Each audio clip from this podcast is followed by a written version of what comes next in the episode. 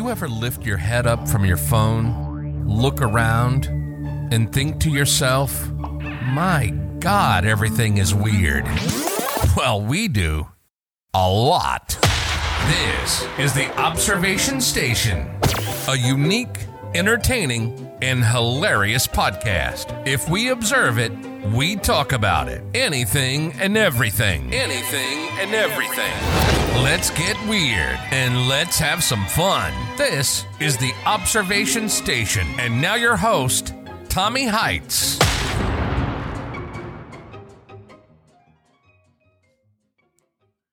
Hey, what's going on? Welcome back, space travelers and enthusiasts. This is the Observation Station. I'm your host, Tommy Heights, ready to take you on another interstellar journey. Today, we're talking about something that's not just in the realms of science fiction anymore space tourism. You heard it right vacationing in space. So let's blast off with these big names in the games. Uh, first off, we're going to start off with some Jeff Bezos. Elon Musk and Richard Branson, these guys aren't just tech moguls, they're trailblazers of the commercial space travel. So, Jeff Bezos, everybody knows, is the Amazon tycoon. He launched Blue Origin with the vision of millions of people living and working in space. So, the company's New Shepard rocket has already taken civilian crews just past the Kármán line, and that's the official start of space. So imagine floating in zero gravity and seeing Earth from above. I mean, it's mind blowing, right?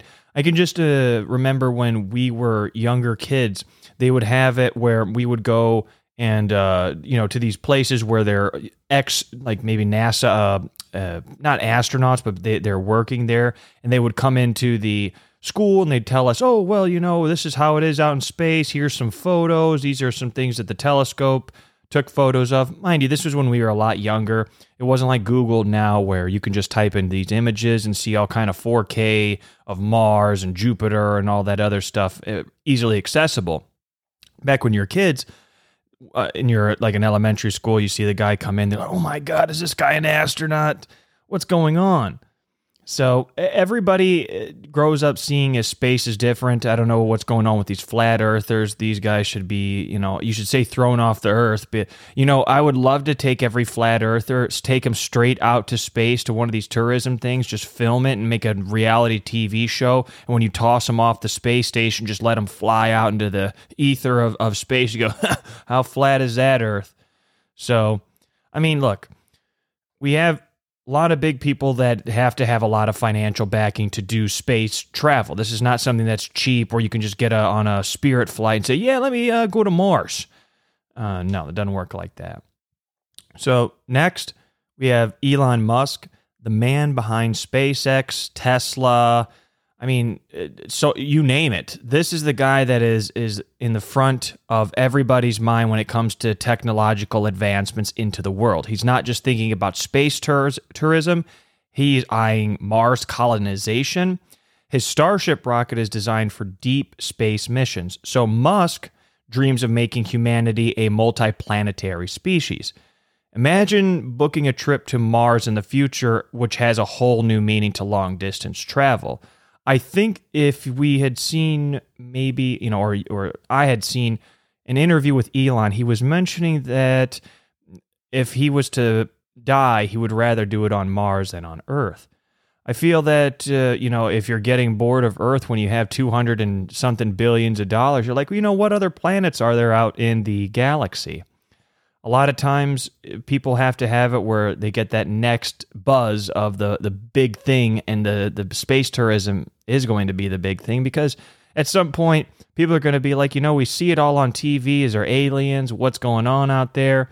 And uh, you know how is it going to be inhabitable for humans? How long can you stay up there with the you know oxygen levels? All different kinds of things. When you see somebody like Elon Musk I feel like if there's somebody to find out how to take care of space tourism in a way that you know is a consumer friendly um, thing that we can say, hey, book the ticket to Mars. We're going. It doesn't even have to be first class. Fly me economy, uh, unless it takes like forever to get up there. You know, eight hour flights are bad enough on these planes. I could just imagine. You know, I mean, you're you're spending a couple hundred thousand dollars to be going up to space at this point From there, it's like, okay, well, you, you see it all in the pictures, but what is it to be living it out in real life? That is two separate things.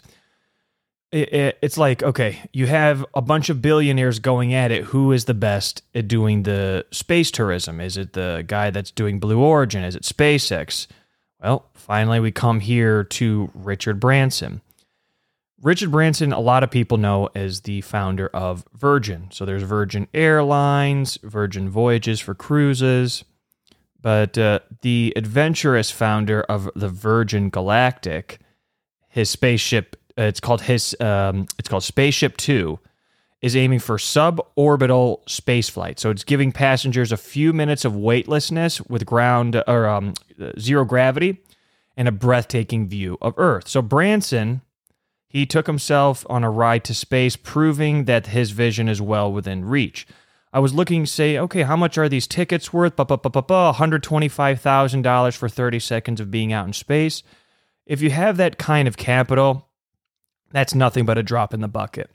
But if you're a normal person, that's going to be way out of the budget for, you know, normal folks to say, "Hey, look, I would like to go to space. Here's $130,000. Let's get there." Ba ba ba it's it's not that quick. You know, the the advancements are incredible when you think about it. I mean, it's over it's over half a century, like since humanity first set foot on the moon. So the historic Apollo 11 mission in 1969 was a giant leap for mankind. Now we're looking beyond that with Mars as the next big frontier. So maybe some people are already like, hey, what would it be like to meet aliens? Who knows if there's even aliens out when you're going to be flying out there? That's not a guaranteed when you're visiting out there. We don't even really know what the universe has to offer because there is so much out there that has been undiscovered, just like the ocean. It's like it gives you a headache almost just looking out into the starry sky light and saying, wow, there is so much out there that I have no idea that even exists we just are knowing of what's going on in front of us. I mean, when you take a look at Earth, you think to yourself how small you are in the the the big game of life. I mean, Earth as a as it is right now has about seven billion people. How many? You know, it doesn't have to be maybe humans, but what other species are on these different planets that we could communicate with?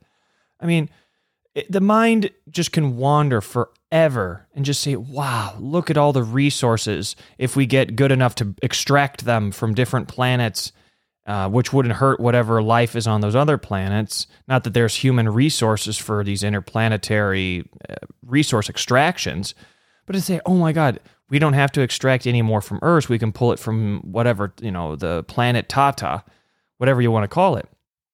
That would be super cool and say, "Yeah, I run a, a resource extraction on this this planet Tata." like, That'd be so cool. These are the things that people now with technology and, and artificial intelligence can say, okay, so how can I fix this? What can I do here?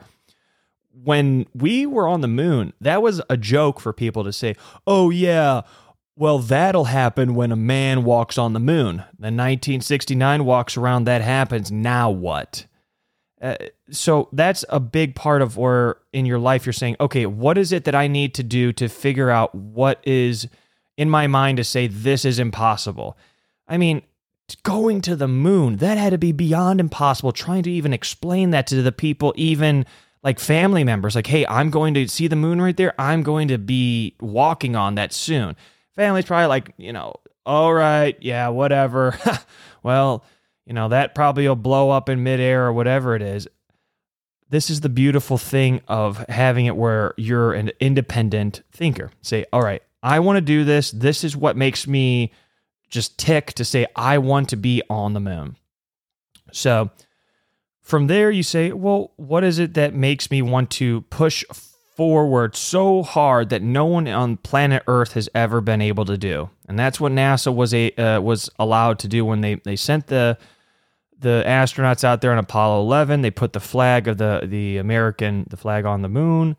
I mean, these are beautiful things that you just like, wow. You sit there, even watching the videos of the first time the man hit the moon, you're like, oh my God. I mean, just imagine being right there to watch the TV and say, this is now where we've pushed technology to such a extent that it's not even understandable to the even the human that's watching this. I mean, it's so unbelievable that people are like, "Oh yeah, they filmed that in some movie studio in Arizona, uh, and they faked the moon landing." It's like, whatever, okay, whatever.